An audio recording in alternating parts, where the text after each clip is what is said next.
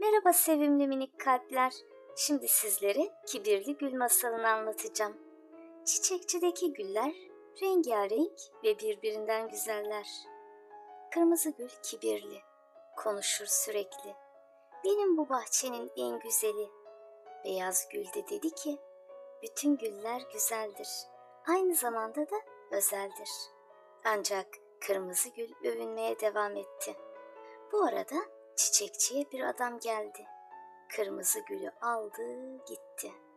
Sonra onu çöldeki iki kaktüsün arasına dikti. Kaktüslerse çok yardımseverdi. Fakat gül yeni yerini hiç beğenmedi. Bir gün oradan geçen bir adam arabasından indi, gülü almak istedi. Kaktüsler batırdılar dikenlerini. Acıttılar adamın elini. Adam da gülü almaktan vazgeçti. Gülse kaktüslere küstü sanki. Sularından içmedi. Tam ölmek üzereydi. Ee, sonra ne oldu? Ne mi oldu? Haydi gidelim o zaman güle doğru. Dinleyelim masalın sonunu. Bir varmış, bir yokmuş. Evvel zaman içinde, kalbur zaman içinde, zamanın bir anında çok uzaklarda şirin mi şirin bir kasaba vardı. Çiçekçinin biri bu kasabanın güneyindeki bir serada özel güller yetiştirip sonra da onları satardı. Bahar mevsiminin gelmesiyle birlikte açmaya başlayan güllerin mis gibi kokuları her tarafa yayılmaya başladı. Sonunda bu güzel kokular kasabanın her yanını sardı.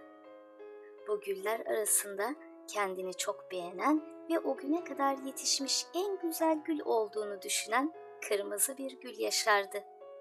Kırmızı gül diğer güllere, bakın benim güzelliğime beni buradan alacak olan kişi çok şanslı. Çünkü benim kadar güzel bir gül daha önce hiç olmadı diye haykırırdı. Beyaz gül, evet güzelsin kırmızı gül ama kibirli olma. Bu bahçedeki tüm güller güzel olduğu kadar özeldir aynı zamanda. Kırmızı gül, siz güzellikten ne anlarsınız ki? Benim kıymetimi yeni sahibim bilecektir nasıl olsa. Diğer güller kırmızı gülün kendini beğenmiş bu tavrından hiç hoşlanmıyorlardı. Bir sabah çiçekçinin önünden geçen bir adam çiçekçiye girerek kırmızı gülü satın aldı. Uzun bir yolculuğa çıkan bu adam satın aldığı gülü arabanın bagajına kaldırdı.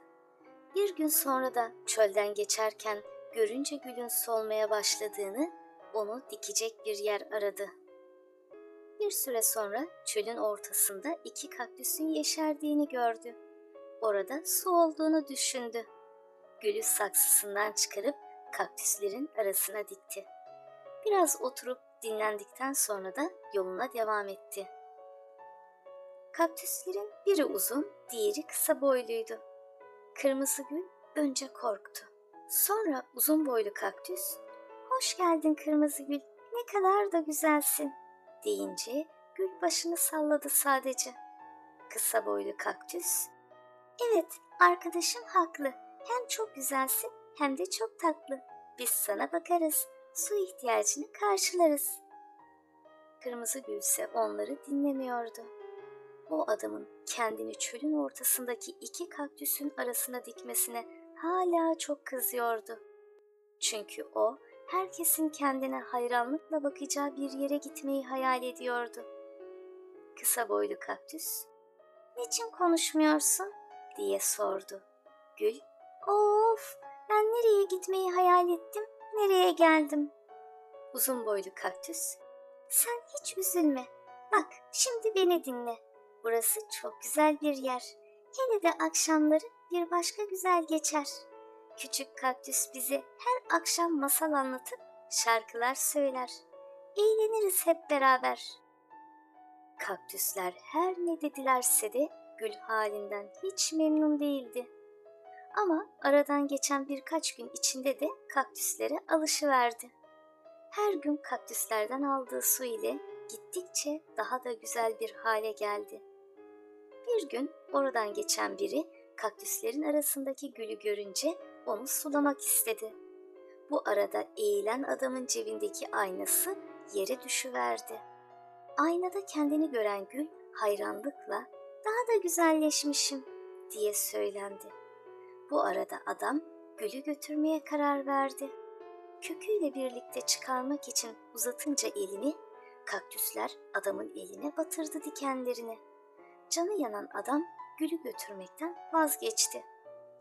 Kibirli Gül, ne yaptınız siz şimdi? Beni bu çölden alıp güzel bir şehre götürecekti.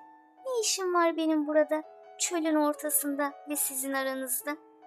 Kısa kaktüs, bu kadar da kibirli olma. Sözlerinle canımızı acıtma. Biz olmasaydık çoktan kuruyup gitmiştin. Ama sen yine de hiç solma. Kibirli gül, ben yeterim kendi kendime. Bakarım başımın çaresine. İhtiyacım yok size. Kaktüsler çok üzüldüler gülün bu sözlerine. Gülse karar verdi o günden sonra onların suyunu içmemeye. Bu arada gül kaktüslerle de hiç konuşmadı. Birkaç gün sonra da yavaş yavaş sararıp solmaya başladı. Uzun boylu kaktüs, Gül lütfen biraz su iç ki görelim hep seni. Böyle devam edersen kısa bir sürede kuruyup çok üzersin bizi. Gül, hayır ben siz olmadan da rahatlıkla canlı kalabilirim dedi ve su içmek istemedi.